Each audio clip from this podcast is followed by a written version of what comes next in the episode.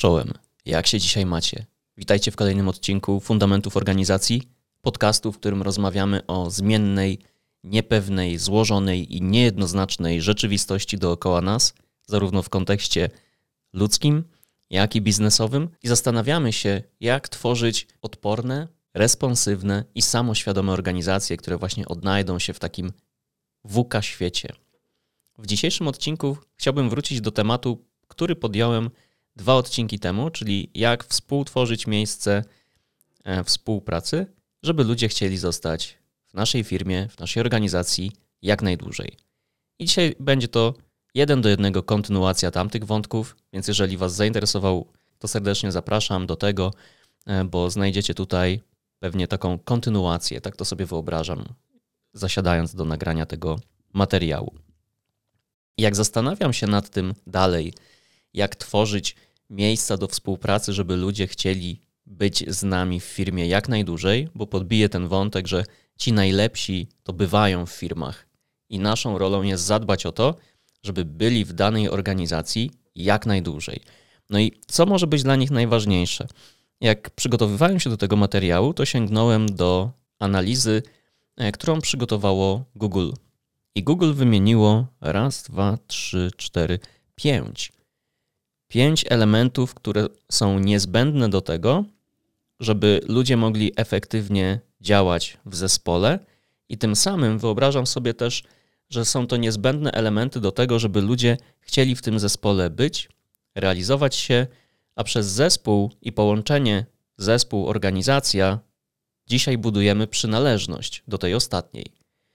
Bo w czasach rozproszonych zespołów, w czasach, gdzie tak wszystko bardzo szybko pędzi, a my jesteśmy wyjątkowo wrażliwi na zmiany, to dobre samopoczucie człowieka w zespole jest na wagę złota, bo to przez zespół będziemy dzisiaj budować przynależność do organizacji, czyli będziemy wzmacniać czwarty filar fundamentów organizacji. Przypomnę je tak szybko, bo dawno do nich nie wracałem w taki ustrukturyzowany sposób.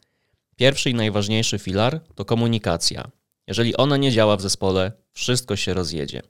Drugi filar to obszar ludzki, people operations, czyli kogo do firmy przyciągamy, jakich ludzi, na ile pasują do naszej organizacji i w jaki sposób ich rekrutujemy, w jaki sposób ich wdrażamy do firmy, w jaki sposób zastanawiamy się w ogóle nad strategią skalowania organizacji, jeżeli chodzi o wzrost liczby ludzi. Trzeci obszar wspaniałe zespoły, czyli takie, w których jest normalna atmosfera, nie ma polityki i współpracujemy ze sobą w komfortowy i efektywny sposób dla wszystkich. A żeby osiągnąć ten stan, mamy naszą współpracę na przykład zakontraktowaną. O kontrakcie rozmawiałem z Kamilą Pępiak-Kowalską w odcinku 33, więc na dzień dzisiejszy odsyłam Was do tego materiału. I czwarty filar, czyli budowanie przynależności do organizacji. jeżeli tworzycie organizację, która działa w modelu hybrydowym, to zapomnijcie o tym, że będzie istnieć jeden do jednego połączenie między człowiekiem a firmą. Jesteśmy od siebie zbyt oddaleni dzisiaj, jeśli chodzi o nasze konteksty. Dużo łatwiej dzisiaj przeklikać się z jednego Zooma czy innego Teamsa na drugiego i tym samym wziąć udział w dowolnym procesie rekrutacyjnym. Dlatego proponuję Wam zmianę soczewki z budowania przynależności do organizacji na budowanie przynależności do zespołu. No i właśnie wracając, zróbmy wreszcie pętlę co według Google'a jest niezbędne dla ludzi, żeby mogli efektywnie działać w zespole. Czytajcie, żeby dobrze czuli się w tym zespole komfortowo i przez wspaniały zespół wzmacniać ich poczucie przynależności do zespołu i do organizacji jako takiej. Przede wszystkim Google mówi o bezpieczeństwie psychicznym, czyli takiej sytuacji, w której mogę czuć się sobą. Nie mam obaw, że moje zachowanie, to kim jestem, to co wnoszę do organizacji jako ja, autentyczne ja, zostanie negatywnie ocenione przez innych, no chyba, że wyrządzam jakąś krzywdę ludziom dookoła mnie. Ale nie muszę nikogo udawać. Mogę być sobą, mogę czuć się swobodnie i w razie potrzeby, jeżeli będę czegoś takiego potrzebować, zostanę wysłuchany, otrzymam wsparcie i będę mieć możliwość realizowania siebie w zespole na takich warunkach, jakie będą też dla mnie komfortowe. Oczywiście z poszanowaniem drugiego, drugiego człowieka.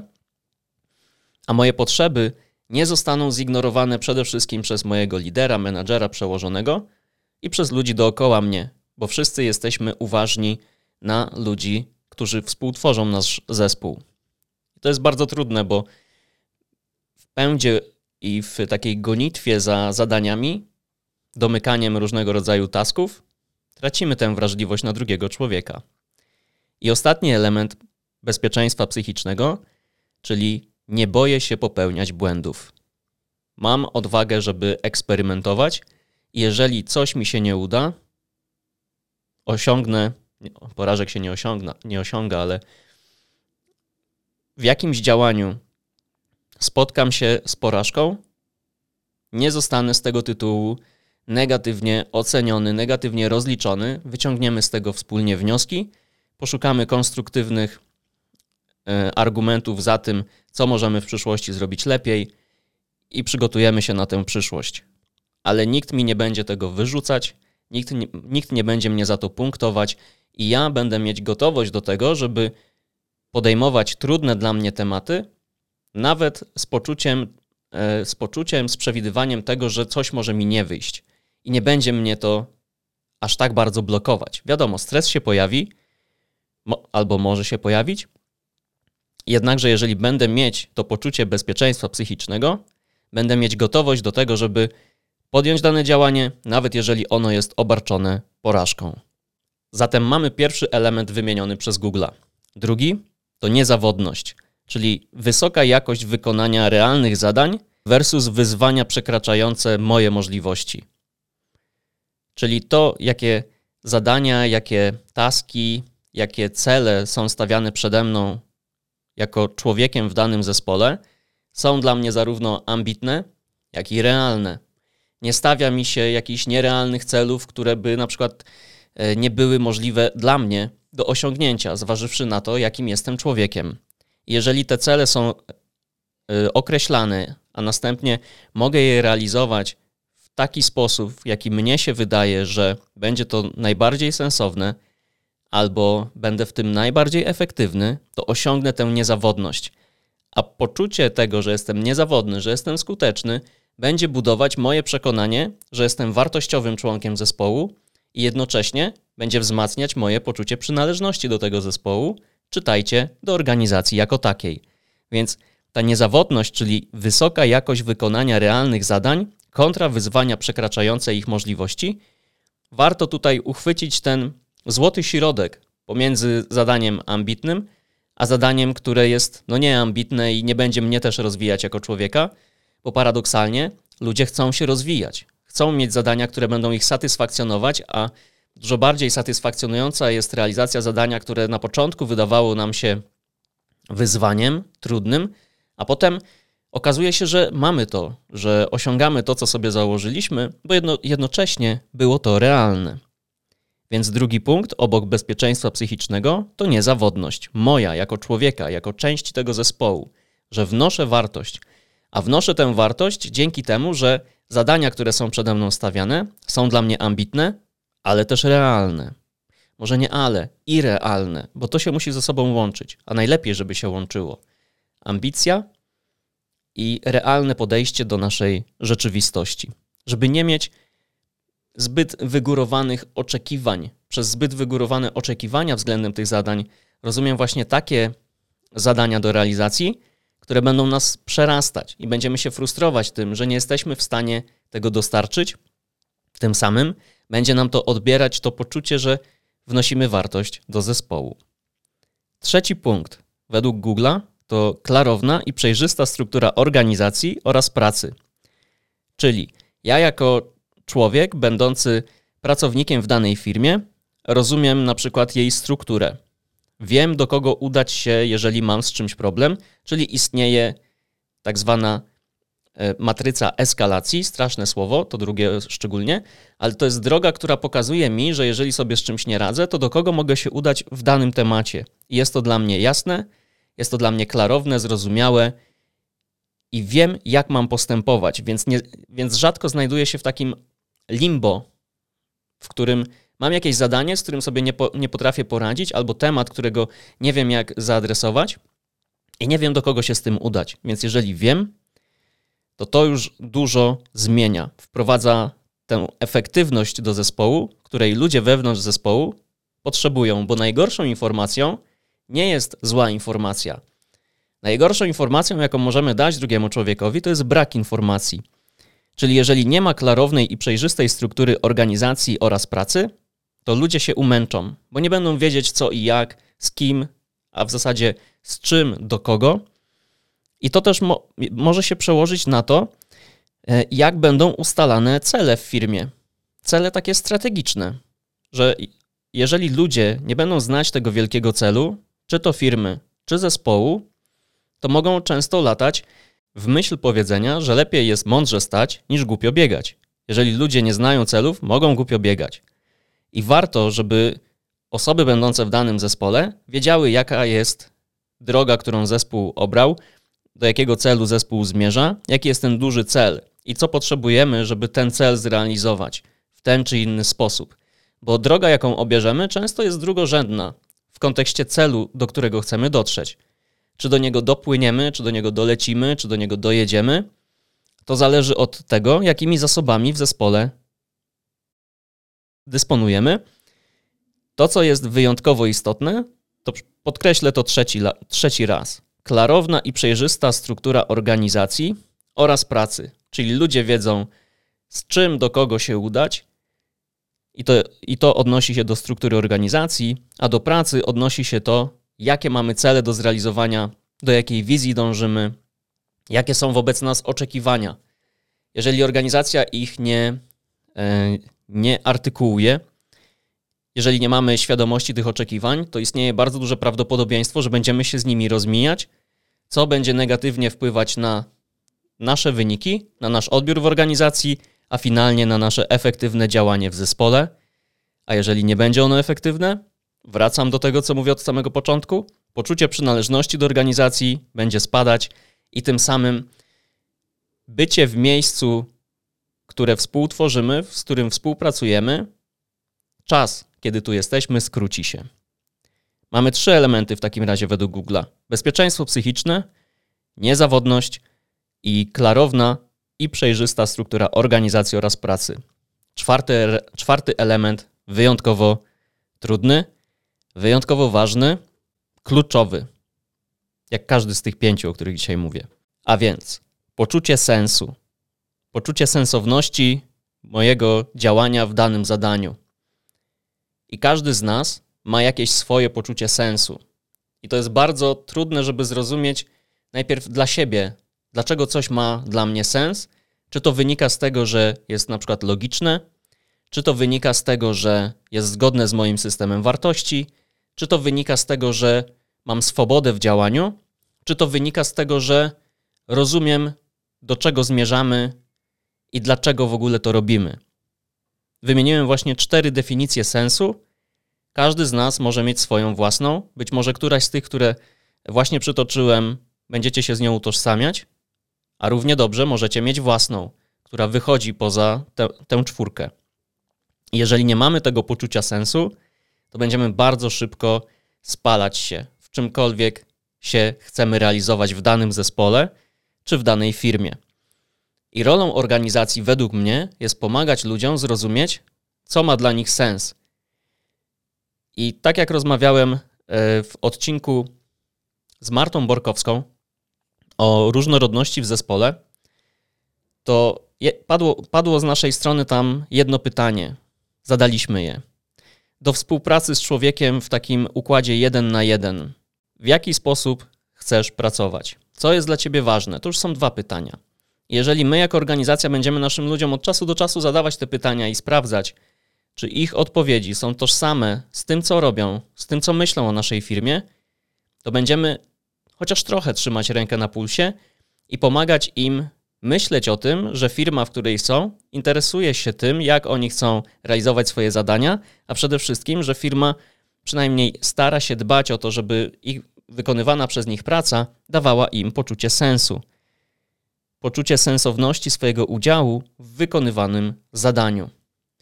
Bo to może być nawet taki przykład człowieka, który przekłada papier z jednego końca pokoju na drugi. I ten człowiek może być w 100% spełniony, bo na przykład to działanie wpisuje się właśnie w definicję sensu tego człowieka, bo na przykład na końcu tego działania stoi dobro całej organizacji, a poczuciem sensu dla tego człowieka jest właśnie dbanie o dobro całej organizacji. To jest taka altruistyczna, idealistyczna postawa i ona jest nieobca w biznesie też.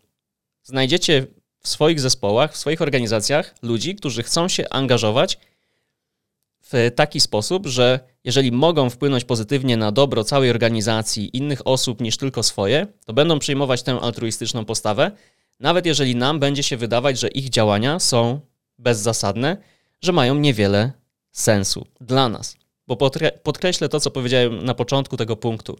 Każdy z nas ma swoją definicję sensu. Przytoczę jeszcze raz te cztery, o których wspomniałem, czyli potrzebujemy, żeby nasze działania były logiczne, czyli jedno wynikało z drugiego sekwencyjnie. Ktoś może też potrzebować, żeby działania, które podejmuje, były zgodne z wewnętrznym systemem wartości i rezonowały wewnętrznie z tą osobą. Trzecia definicja: ktoś może potrzebować wolności w działaniu i eksploracji swoich własnych pomysłów. I ktoś inny może jeszcze potrzebować tego, żeby rozumieć, dlaczego coś robimy i po co. Do tej pory wymieniłem cztery następujące punkty według Google'a: bezpieczeństwo psychiczne, niezawodność, klarowna i przejrzysta struktura organizacji oraz pracy oraz poczucie sensu. Czas na ostatni punkt, czyli poczucie sprawczości, przez które możemy rozumieć świadomość, że nasze działania, nasza praca przyczynia się do rozwoju organizacji, do osiągnięcia zakładanych celów lub do czegoś równie istotnego, co ma wpływ na otaczającą rzeczywistość. Bez poczucia sprawczości człowiek może przyjąć taką bierną postawę, że no, nie jestem w stanie nic zrobić, nic się nie da, nic się nie uda. Dużo o tym rozmawiałem w poprzednim odcinku z Kamilą o optymizmie w biznesie i bardzo Was zachęcam do odsłuchania tamtego materiału. To poczucie sprawczości, sprawstwa pozwala nam w odnalezieniu siebie, a w zasadzie swojej skuteczności w różnych trudnych sytuacjach. Jeżeli damy zespołom tę możliwość właśnie sprawstwa, tego, że cokolwiek robią jest ważne dla organizacji, czyli wpisuje się w poczucie sensu, jednocześnie wpływa na organizację, a nie jest tylko działaniem dla samego działania, nie jest robieniem jakiegoś projektu, który wszyscy wiedzą, że pójdzie, pójdzie do szuflady, bo mamy na przykład przestrzeń na to, żeby sobie eksperymentować, ale z tych eksperymentów nic nie wdrożymy do naszej rzeczywistości, będzie to niebezpieczne dla ludzi, którzy potrzebują takiego dowodu na to, że odciska, odciskają, odciskują, wiecie, wywierają wpływ na fakturę wszechświata. Tak czasami myślę o, o własnej pracy, że to, co robię, to jest naciśnięcie faktury wszechświata i zrobienie w nim chociaż niewielkiego wgłębienia. W swoich organizacjach, w swoich zespołach znajdziecie ludzi, którzy mają potrzebę sprawstwa. To będą ci najbardziej optymistyczni, bo oni będą chcieć adresować rzeczywistość, szczególnie w tych momentach, w których będzie coś iść nie po naszej drodze, nie po naszej myśli, przepraszam. Więc to poczucie sprawczości, czyli ta świadomość, że nasza praca przyczynia się do rozwoju organizacji, do rozwiązywania problemów, do pomagania innym ludziom, do robienia wgłębienia, nawet się rymuje, w fakturze wszechświata, to jest coś, co bardzo wpływa na nasze poczucie, na nasze dobre samopoczucie bycia w danym zespole i tym samym poczucie przynależności do zespołu i do organizacji jako takiej. Pięć czynników, które podaje Google – bezpieczeństwo psychiczne, niezawodność, klarowność i przejrzysta struktura organizacji oraz pracy, poczucie sensu i poczucie sprawczości. To są elementy, które są ważne z punktu widzenia ludzi tworzących zespoły, i tym samym, jeżeli my zadbamy o to, żeby ludzie mogli mieć te elementy w swojej rzeczywistości zespołowej, zawodowej, istnieje duże większe prawdopodobieństwo, że będą chcieli zostać z nami dłużej niż krócej jednocześnie będziemy tworzyć takie miejsce do współpracy, w którym ludzie będą chcieli się rozwijać, w którym będą chcieli wnosić wartość dodaną, w którym mogą nawet chcieć się angażować w inicjatywy oddolne, o których wspominałem w poprzednim odcinku z tej serii. I to wszystko będzie z korzyścią dla organizacji. I widzę tutaj pewne blokery. Blokery, które sobie takie e, wyobrażam jako hamujące przekonania. Hamujące przekonania, które mogą blokować menadżerów, szefów, osoby zarządzające organizacjami. E, I te przekonania będą dotyczyć tego, że no nie chcemy ludziom dawać tyle przestrzeni, bo im nie ufamy.